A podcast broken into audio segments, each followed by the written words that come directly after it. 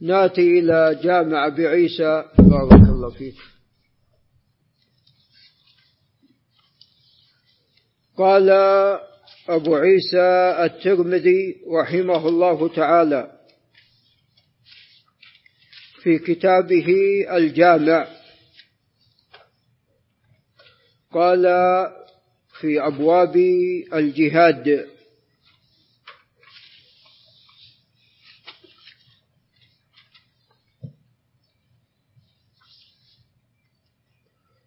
وقد وقفنا عند باب وقد قرأناه وهو باب ما جاء في الرخصة في الكذب والخديعة في الحرب وهذا كنا قد قرأناه وتقدم لنا أن الكذب لم يرخص في شيء إلا في ثلاث في الحرب وفي الإصلاح بين الناس وكذب الرجل على امرأته والمرأة على زوجها. نعم. من أجل دوام العشرة بينهما. نعم. والكذب من أجل الإصلاح من أجل الإصلاح بين الناس. نعم.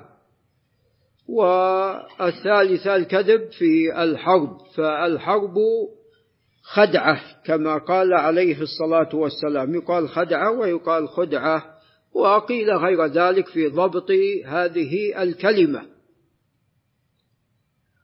وقد جاء القرآن والسنة في بيان أحكام الحرب وأحكام الجهاد وآداب القتال وما يتعلق بذلك ولو أن المسلمين أخذوا بذلك لنصرهم الله عز وجل. نعم.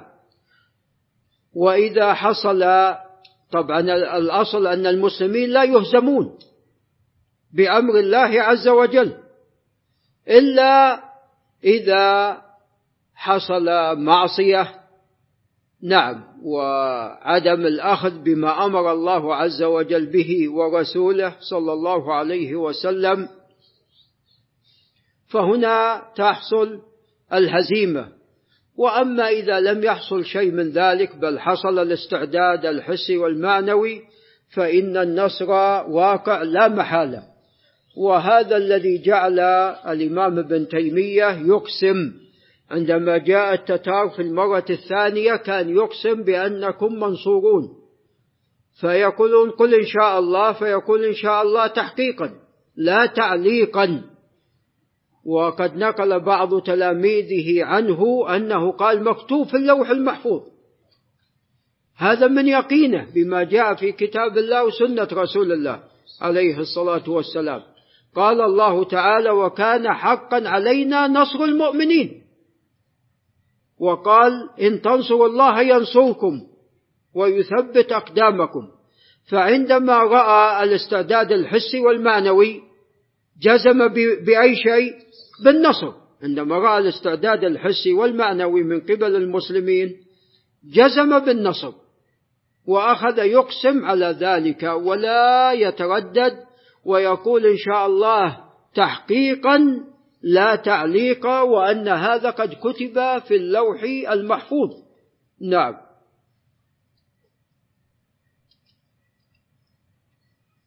فالكذب في الحرب هذا أمر مشروع وكما قال عليه الصلاة والسلام الحرب خدعة. نعم.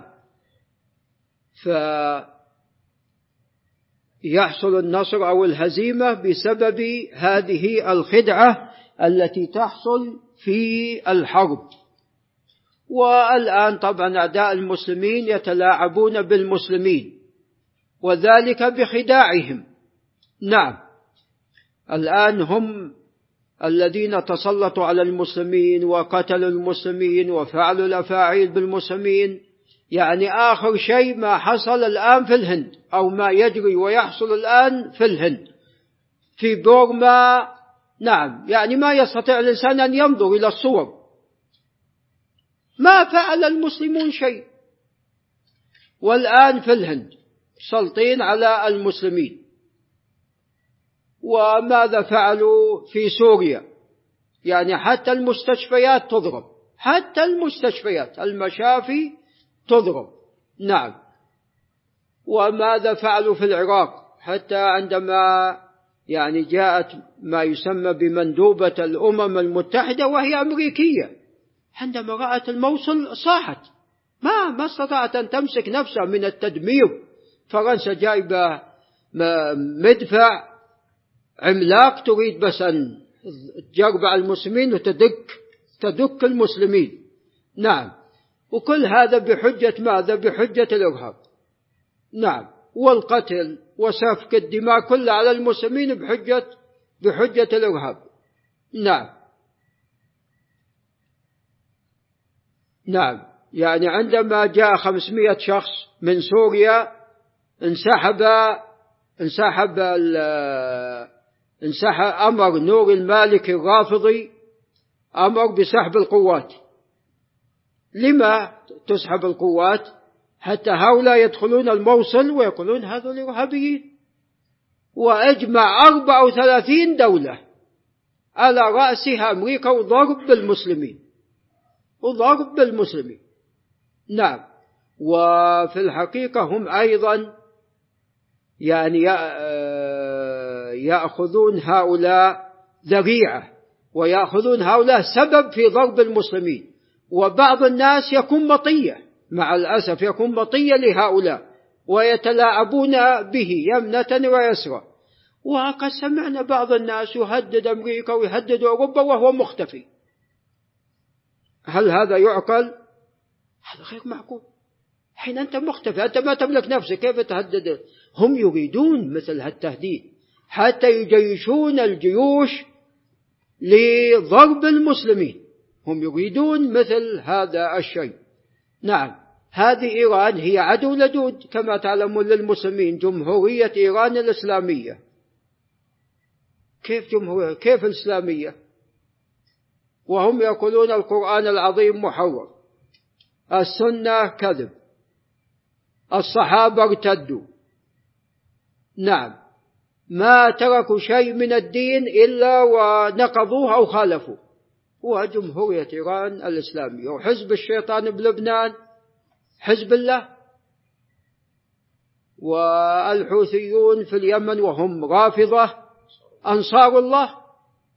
نعم إحنا أنصار الله. نعم فهذا كله من جملة الخداع. يتلاعبون بالمسلمين يمنة ويسرى. نعم هذا كله من جملة الخداع. نعم. مثل ما يسمون حقوق الإنسان حقوق الإنسان عندهم ولكن أما المسلمين فاقتلهم. نعم وهذا واحد قد سئل قال ما رأيك في آه، ذبح الأطفال؟ قال مثل ما أنتم تقتلون الناس بالطائرات والقنابل وتهدمون البيوت على رؤوس أصحابها. مرة من المرات المسلمون يصلون في أحد المساجد وقت صلاة التراويح. واضرب المسجد لما؟ قال واحد مطلوب. ووافق أن هذا الشخص لم يكن موجودا في المسجد. الآن لو واحد سرق ودخل المسجد يهدم المسجد على رؤوس أصحابه؟ لا. ف يعني الآن هم يتلاعبون ويخادعون المسلمين. نعم بمثل ذلك. نعم. فصدق عليه الصلاة والسلام وهو الصادق المصدوق عليه الصلاة والسلام الحرب خدعة. نعم. فلا بد على المسلمين أن ينتبهوا لذلك. نعم.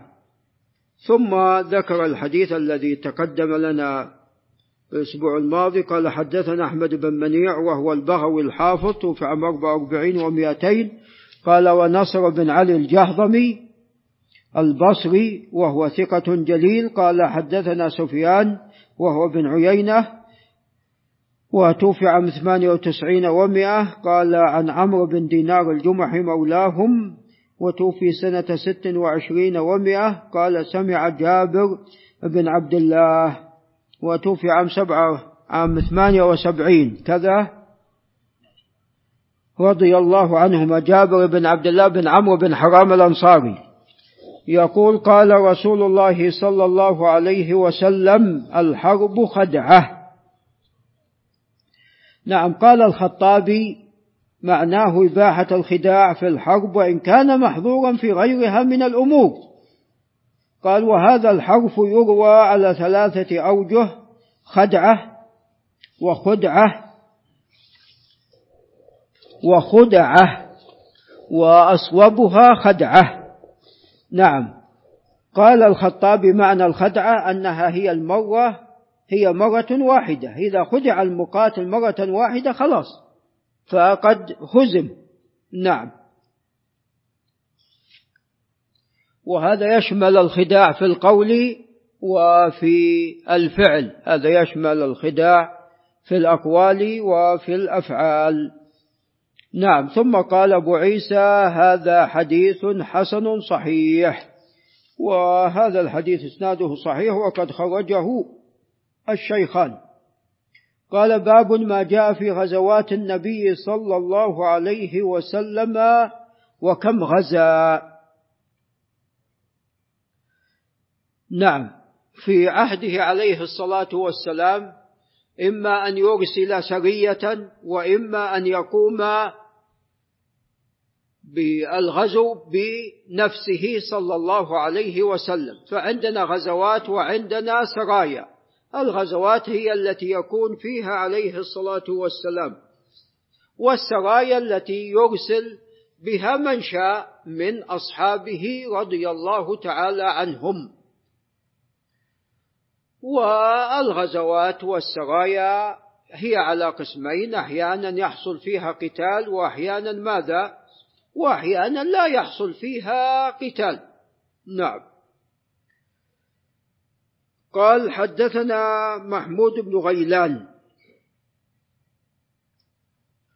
طبعا كتب السيرة يعني بعضهم يقسمها إلى قسمين. طبعا الأصل في كتب السيره أنها على قسمين. الكتب التي تتحدث عن كل ما يتعلق برسول الله صلى الله عليه وسلم فيما يتعلق بإيمانه بربه فيما يتعلق بصلاته وصفتها فيما يتعلق بالزكاة وأحكامها فيما يتعلق بالصيام وهدي في ذلك فيما يتعلق بحجه وطريقه في الحج عليه الصلاة والسلام وسنته وتعامله مع زوجاته وأصحابه وسائر الناس. وهذه كتب الحديث. كتب الحديث هي كتب سيرة. وهي لا شك هي أولى من كتب من الكتب التي ألفت في السيرة. وهي القسم الثاني الكتب التي ألفت في السيرة كمغازي بن إسحاق وغيره. هذه تتحدث يعني عن الأحداث. وعن الأمور التي تتعلق بالجوانب السياسية من قتال ومن معارك ومن غزوات ومن يعني مهادنة مثلا مع الكفار ومن مصالحة مع الكفار وما شابه ذلك. نعم. وهجرة عليه الصلاة والسلام والبيعات التي حصلت من بيعة العقبة الأولى والثانية وقبل ذلك ولادته وما يتعلق بنسبه الشريف صلى الله عليه وسلم. بينما كتب الحديث الحديث تتحلق أو تتحدث عن دقائق هديه وسيرته وطريقته وتعامله وعبادته صلى الله عليه وسلم. فلا شك أن كتب السنة والحديث يعني هي الأولى وكلها مطلوبة. المهم القسم الثاني قد قسمت أيضا إلى قسمين. قسم يتحدث عن المغازي والسير والقسم الآخر يتحدث نعم عن ولادة عليه الصلاة والسلام وما رافق ذلك من أحداث وقبل ذلك نسبه الشريف عليه الصلاة والسلام نعم. وما يتعلق في بداية دعوته إلى يعني هجرته عليه الصلاة والسلام إلى أن توفاه الله عز وجل.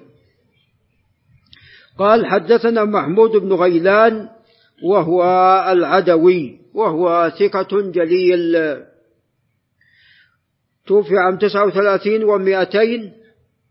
قال حدثنا وهب بن جرير بن حازم الأزدي البصري وهو ثقة جليل. توفي عام ستة ومائتين. وأبو داود الطيالسي سليمان بن داود. وقد توفي عام أربعة ومائتين. والمسند هذا قد جمع له من مروياته. قال حدثنا شعبة هو ابن الحجاج ابن الورد العتكي والعتك من الأزد مولاهم البسطامي. نعم أبو بسطام عفوا البصري أبو بسطام الواسطي ثم البصري. توفي عام ستين ومائة. قال عن أبي إسحاق عمرو بن عبد الله الهمداني السبيعي أبو إسحاق الكوفي وهو ثقة ثبت عليه وعلى الأعمش تدور أحاديث أهل الكوفة. توفي عام تسعة أو ثمانية أو سبعة وعشرين ومئة قال كنت إلى جنبي زيد بن أرقم الأنصاري رضي الله عنه فقيل له كم غزا النبي صلى الله عليه وسلم من غزوة؟ قال تسع عشرة. فقلت كم غزوت أنت معه؟ قال سبع عشرة قلت وأيتهن كان أول؟ قال ذات العشيراء أو العسيراء. نعم. وقد علق أهل العلم على هذه التسمية. فالمشهور في كتب السيرة العشيرة. هذا هو المشهور. ولذا ابن القيم قال وقيل العشيراء نعم. ويقال العشير أيضا.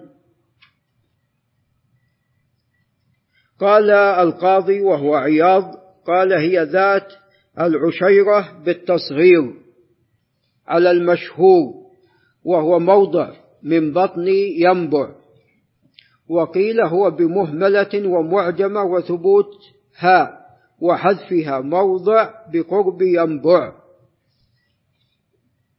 وفي البخاري العشير أو العسيرة.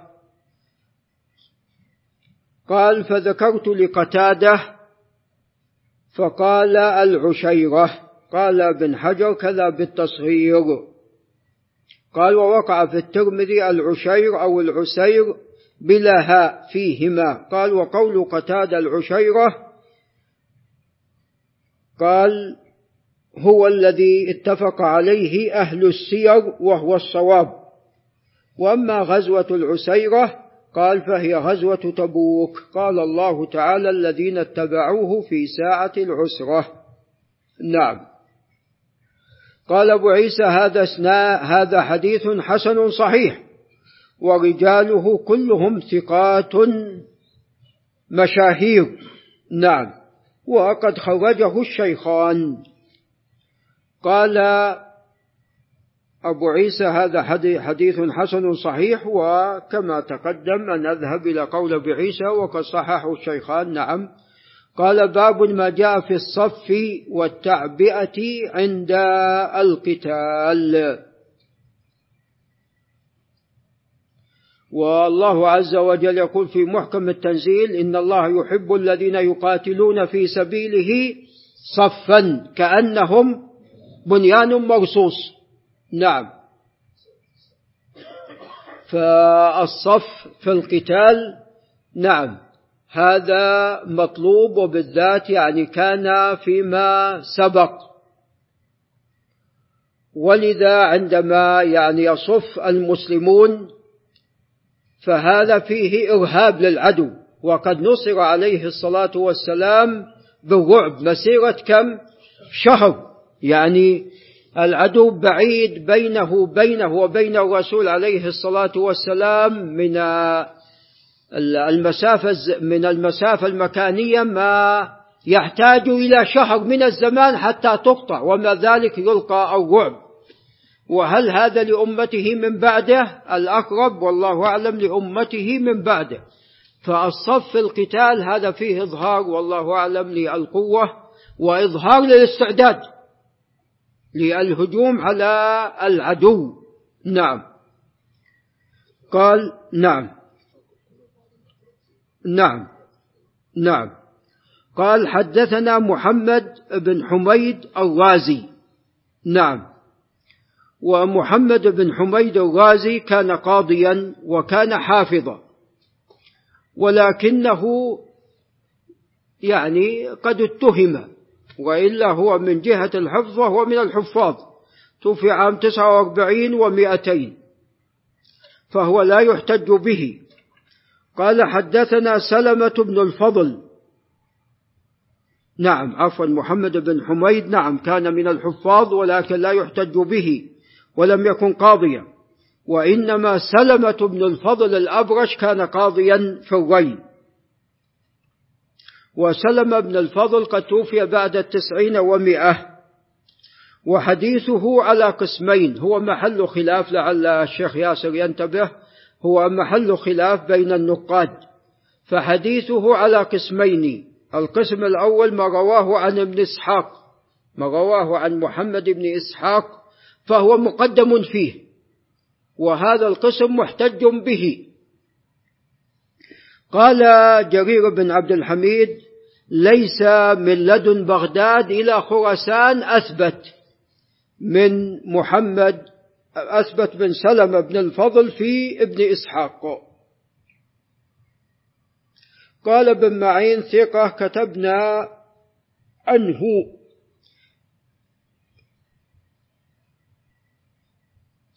قال إن كانت مغازيه أتم من غيرها ليس في الكتب أتم من كتابه لأن الذين حملوا المغازي والسير عن ابن إسحاق جمع فروايتهم متفاوتة فمن أحسنهم سلم بن الفضل الرقاشي. نعم. نعم. كيف؟ توفي كم؟ سلم من الفضل؟ لا. ثمانية وأربعين. طيب بدل تسعة وأربعين ثمانية وأربعين ومئتين. أنا قلت تسعة وأربعين. قال عن محمد بن إسحاق بن يسار المطلبي صاحب السيرة. توفي عام خمسين ومئة وقيل غير ذلك. وتقدم لنا الكلام على ابن إسحاق في درس الترمذي قديما. قد يكون الابن فيصل غير موجود لأنه قديم من نحو عشرين سنة أو خمسة عشر سنة. فذكرت اسمها الأشياء التي يعني قدح في محمد بن إسحاق به بسببها. يعني منها التدليس وهذا مشهور ومنها رواية الغرائب ومنها عدم الضبط. ومنها بارك الله فيكم يعني فيما يتعلق ببعض شيوخه كنافع قد تكلم في روايته في نافع ومنها بعض الأوهام ومنها رواية عن من دب ودرج قيل حتى أنه روى عن أهل الكتاب وفي في الحقيقة أن هذه وطبعا في أشياء تتعلق يعني في قيل يعني أيضا اتهم بالقدر نعم. فهذه نعم بعض هذه الأشياء هي في الحقيقة لا تقدح نعم فيه وتقدم يعني مناقشة هذه الأقوال والخلاصة أنه صدوق وحديث على ثلاثة أقسام ما رواه فيما يتعلق بالمغازي والسير فهذا أقوى حديثه. نعم. ثم بارك الله فيكم ما رواه في الأحكام وصرح فيه بالتحديث. ثم بعد ذلك ما عنعن فيه. نعم. والأصل في شيوخ الذين يعني عرف بالرواية عنهم الأصل في روايته أنها محمولة على السماع والاتصال. نعم هذا هو الأصل. طبعا هو يدلس يعني أكثر من نوع من أنواع التدليس. نعم. يعني منها تدليس الإسناد ومنها بارك الله فيكم أيضا تدليس الشيوخ يعني في سند مشهور. يقول حدثنا محمد بن أبي محمد عن سعيد بن جبير. هذا محمد بن أبي محمد حتى يحيى بن معين ما يعرفه. فهو فيما يبدو ماذا؟ دلس دلسه تدليس الشيوخ. يعني وضع نعم أعطاه اسم ليس بالمشهور. نعم. عليكم السلام. وهذه سلسلة ابن إسحاق عن محمد بن محمد عن سعيد بن جبير فيها في أشياء في التفسير في أشياء كثيرة في التفسير. نعم. لكن من أشد ما قيل فيه وهو الذي يعني قد يكون الجواب يعني عنا فيه أنه يعني يأتي بأشعار على الحوادث يأتي بالحادثة ويقول الشعراء قولوا قولوا فيها. فيقولون ويعني يذكر هذه الأبيات. فقال بعض أئمة اللغة يعني هو نسب أشعارا فصيحة الظاهر إلى سيف بن ذي يزن. فقال بعض أهل اللغة إحنا ما ندري هل هل يعني هي لغة لغة إسماعيل العربية الفصيحة سيف بن ذي يزن ولا لغة الحميرية. نعم. وفي بعض مناطق اليمن يتكلمون بلهجة ما ما تعرف. وقد تكون هذه بقايا الحميرية. نعم. وأنا سمعتهم مرة يعني ما. ف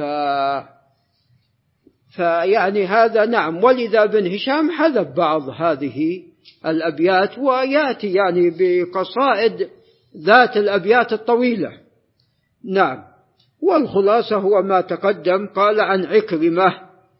طبعا هو لا يدرى سمع هذا الحديث من عكرمة أم لا. وقد جاء من وجه آخر أنه جعل بينه وبين عكرمة لعل أبو ناصر ينتبه في هذا الحديث ثور وأيضا لا ندري هل سمع هذا الخبر من ثور أو لم يسمعه من ثور نعم. ولذا سوف يأتي أن أبا عيسى لم يصححه وأن محمد بن إسماعيل البخاري أمير المؤمنين في الحديث لم يعرفه كما سوف يأتي فهذا الخبر لا يصح لغرابته ولما قيل فيه ولما ذكر فيه.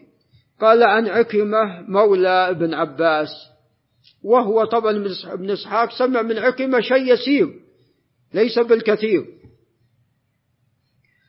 وعكرمة مولى بن عباس أبو عبد الله البربري توفي عام أربعة ومائة وأيضا قد تكلم في عكرمة وقد أجبت عن هذا فيما سبق. قد أجبت أيضا عن هذا فيما سبق وقد أطال أهل العلم في الدفاع عن عكرمة.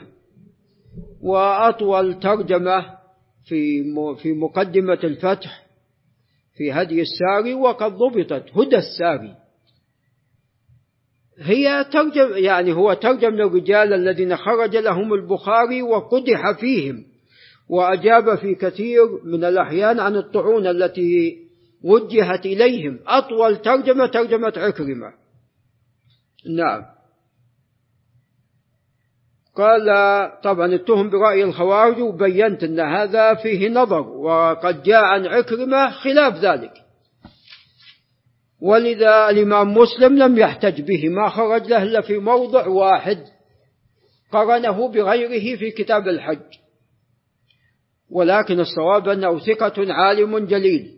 قال عن ابن عباس رضي الله عنهما قال عن عبد الرحمن بن عوف القرش الزهري رضي الله عنه قال عبأنا النبي صلى الله عليه وسلم ببدر ليلا.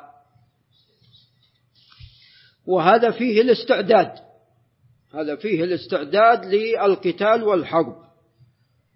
ولا بد من الاستعداد والتعبئة ووضع خطة الحرب والهجوم قبل البداية. قال وفي الباب عن أبي أيوب الأنصاري رضي الله عنه قال هذا حديث غريب لا نعرفه إلا من هذا الوجه. وهذا معناه تضعيف له. قال وسألت محمد بن إسماعيل عن هذا الحديث فلم يعرفه. قال وقال محمد بن إسحاق سمع من عكرمة. وقال محمد بن إسحاق سمع من عكرمة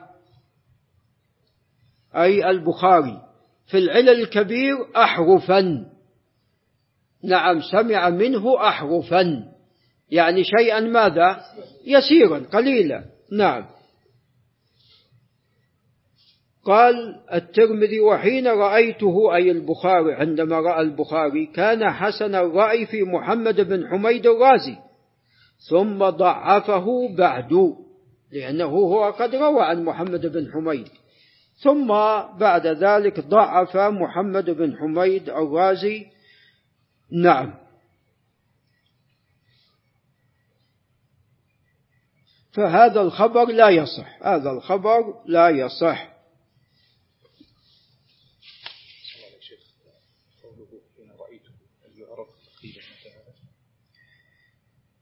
والله هذا طبعا يعني قبل مسألة يعني الفتنة التي جرت و يعني ما امتحن به البخاري رحمه الله تعالى. وهذا أيضا بعد تأليف البخاري لكتابه الصحيح لأنه قال في نفس الجامع رأيت رأيته قد وضع هذا الحديث في كتابه الجامع قد اختار هذا الوجه في كتابه الجامع. في حديث انها ركس.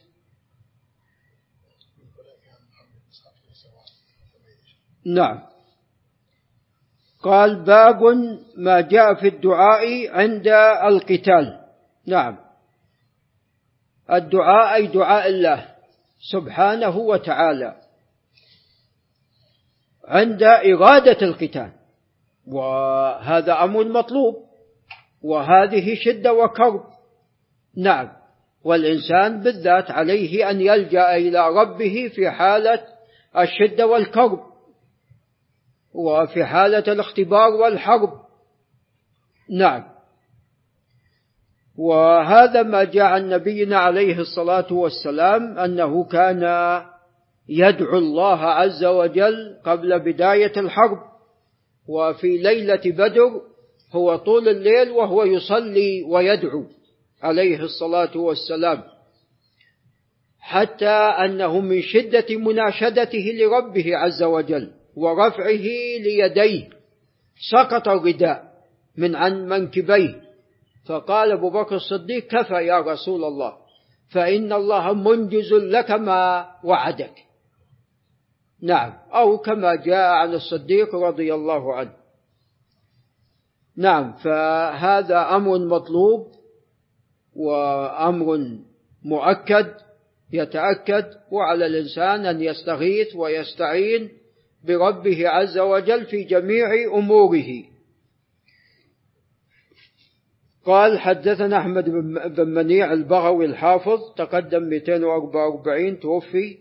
قال حدثنا يزيد بن هارون وهو السلمي مولاهم الواسطي ثقة ثبت في عام ستة ومائتين قال حدثنا إسماعيل بن أبي خالد الكوفي وهو ثقة جليل توفي ستة وأربعين ومائة. وقد ذكر أنه لا يروي إلا عن ثقة. قال عن ابن أبي أوفى وهو عبد الله وهو صحابي وأبوه صحابي رضي الله عنهما. قال سمعته يقول يعني النبي صلى الله عليه وسلم يدعو على الأحزاب. الأحزاب الذين تحزبوا على المسلمين. قال سمعته يقول يعني النبي صلى الله عليه وسلم يدعو على الأحزاب فقال اللهم منزل الكتاب.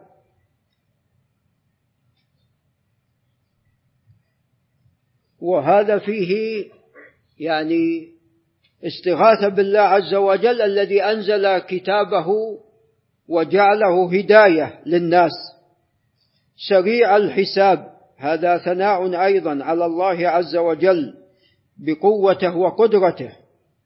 اهزم الأحزاب اللهم اهزمهم وزلزلهم. نعم. قال وفي الباب عن ابن مسعود رضي الله عنه قال هذا حديث حسن صحيح وأنا أذهب إلى ما ذهب إليه أبو عيسى الترمذي وقد خرجه الشيخان فهو حديث صحيح. ولعل نقف عند هنا. هذا وبالله تعالى التوفيق. نعم تفضل لعل نقرأ أطراف الكتب الستة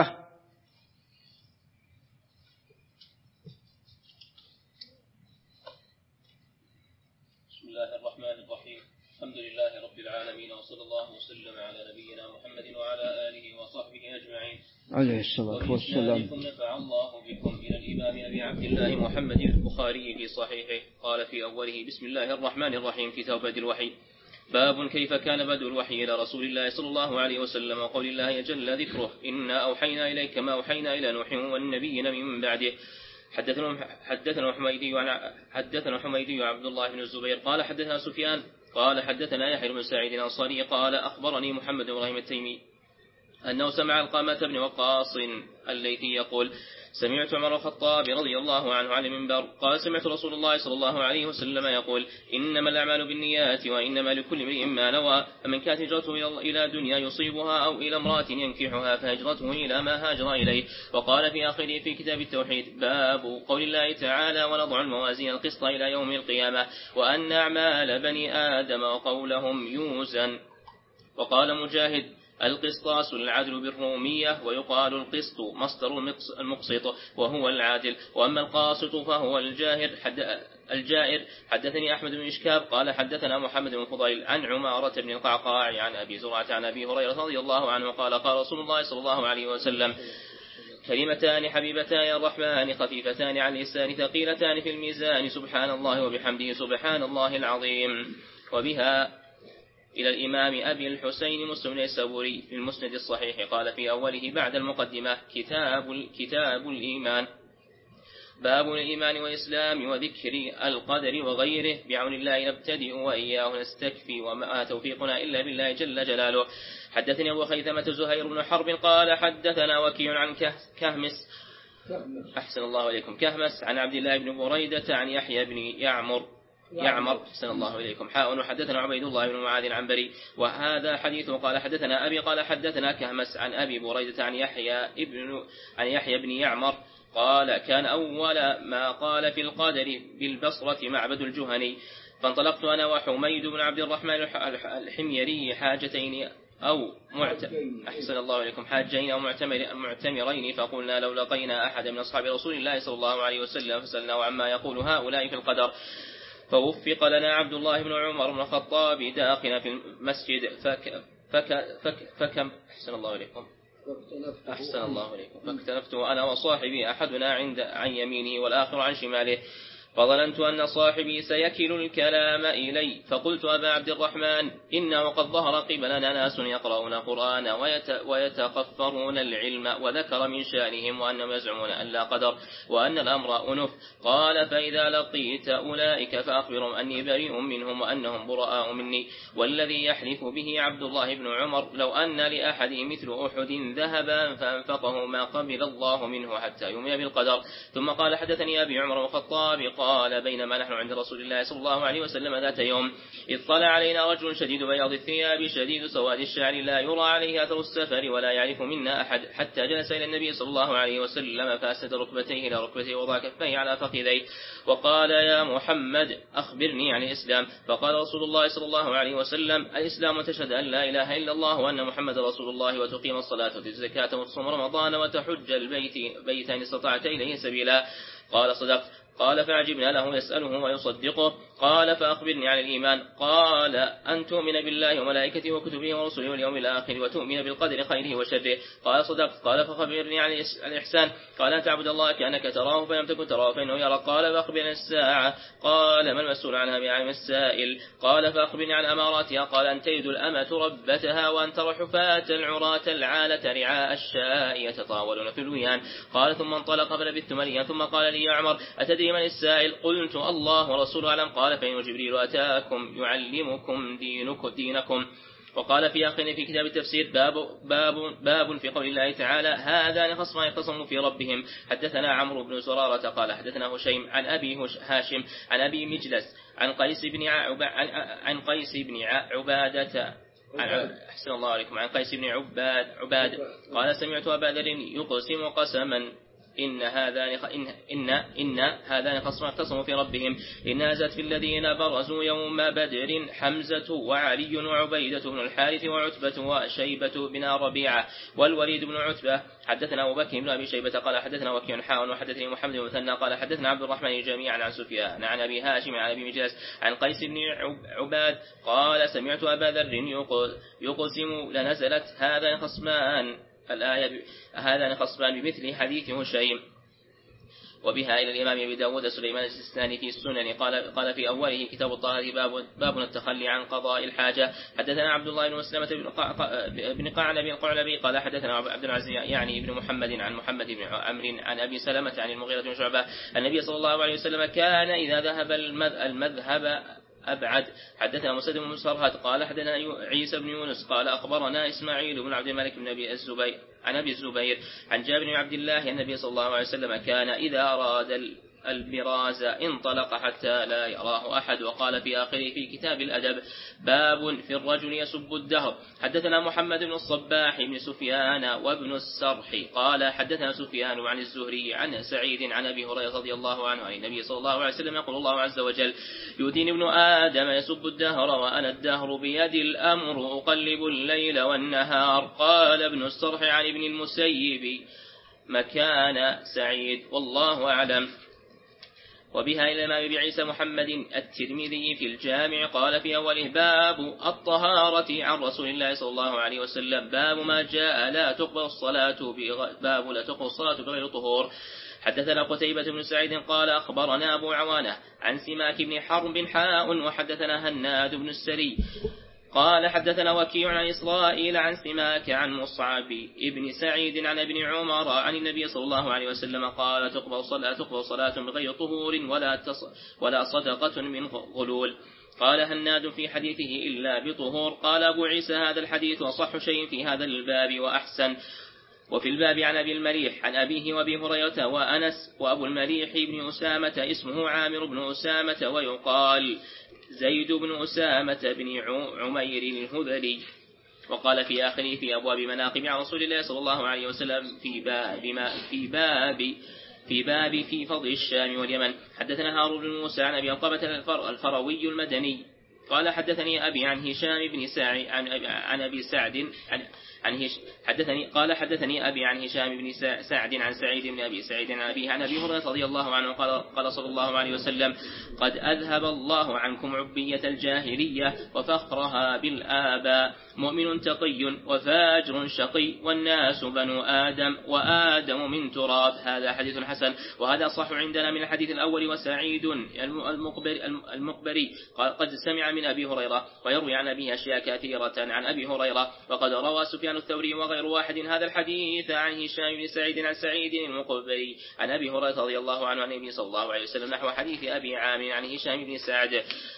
وبها إلى الإمام أبي بكر أحمد بن السني الدين أحسن الله إليكم. أحسن الله إليكم. دينوري عن أبي عبد الرحمن أحمد النساء النسائي بن المرتبى قال في أول كتاب الطاعة باب باب تأويل باب تأويل قول الله عز وجل.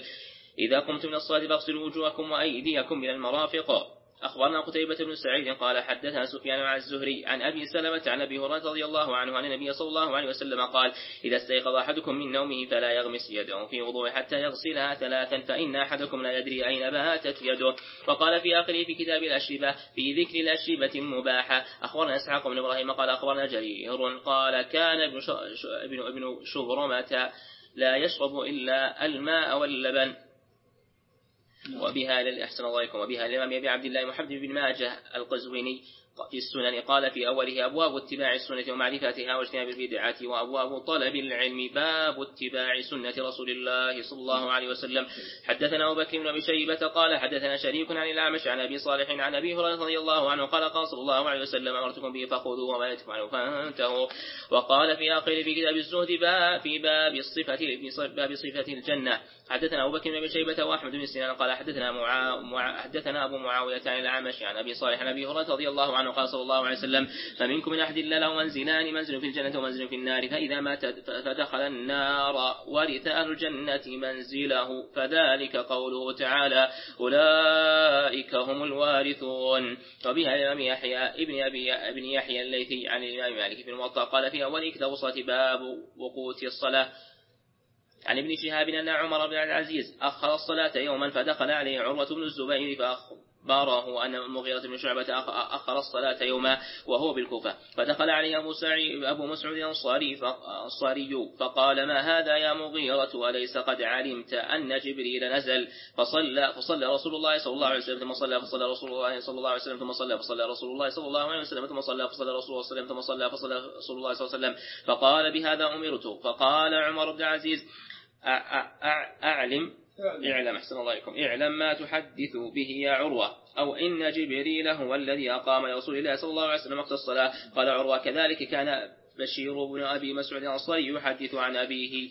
قال عروة ولقد حدثتني عائشة رضي الله عنها زوج النبي صلى الله عليه وسلم رسول الله صلى الله عليه وسلم كان يصلي العصر والشمس في حجرتها قبل أن تظهر. وقال في آخر في كتاب الجامع أسماء النبي صلى الله عليه وسلم عن ابن شهاب محمد بن جبير بن مطعم أن النبي صلى الله عليه وسلم قال لي خمسة أسماء أنا محمد وأنا أحمد وأنا الماحي الذي يمحو الله بي الكفر وأنا الحاش الذي يحشر يحشر الناس على قدمي وأنا العاقب. وبها الإمام أبي عبد الله أحمد البغدادي في المسند قال قال في في أول مسند العشرة المبشرين بالجنة وغيرهم مسند أبي بكر رضي الله عنه. حدثنا أبو عبد الله بن نمير أخبرنا إسماعيل يعني أبي ابن أبي ابن أبي خالد عن قيس قال قام أبو بكر رضي الله عنه فحمد الله وأثنى عليه ثم قال يا أيها الناس إنكم تقرؤون هذه الآية يا أيها الذين آمنوا عليكم أنفسكم لا يضركم من ضل إذا اهتديتم وإنا سمعنا رسول الله صلى الله عليه وسلم يقول إن الناس إذا رأوا المنكر فلم يغيروه أوشك أن يعمهم الله عز وجل بعقابه وقال في آخره في مسند النسائي حديث شداد بن الهادي رضي الله عنه حدثنا يزيد بن هارون قال أخبرنا جرير بن حازم قال حدثنا محمد بن أبي يعقوب عن عبد الله بن شداد عن أبيه قال خرج علينا رسول الله صلى الله عليه وسلم في إحدى صلاتي العشي الظهر أو العصر. وهو حامل وهو حامل حسن أو حسين. فتقدم النبي صلى الله عليه وسلم فوضعه ثم كبر الصلاة فصلى فسجد بين ظهري ظهري صلاته سجدة أطالها. فقال قال أبي رفعت رأسي فإذا الصبي على ظهر رسول الله صلى الله عليه وسلم وهو ساجد فرجعت فرجعت في سجودي. فلما قضى رسول الله صلى الله عليه وسلم الصلاة قال الناس يا رسول الله إنك سجدت بين ظهري ظهري الصلاة سجدة أطلتها حتى ظننا أن أنه قد حدث أمر أو أنه يوحى إليك. قال كل ذلك لم يكن ولكن ابني ارتحلني فكرهت أن أعجله حتى يقضي حاجته. وبها إلى الإمام أبي محمد عبد الله الدارمي في المسند. قال في أول كتاب علامة النبوة باب ما كان عليه الناس قبل مبعث النبي صلى الله عليه وسلم من الجهل والضلالة. أخبرنا محمد بن يوسف عن سفيان الأعمش عن أبي وائل عن عبد الله رضي الله عنه قال قال رجل يا رسول الله أيؤاخذ الرجل بما عمل في الجاهلية؟ قال من أحسن في الإسلام لم يؤاخذ بما كان في الجاهلية ومن أساء في الإسلام أخذ بالأول والآخر.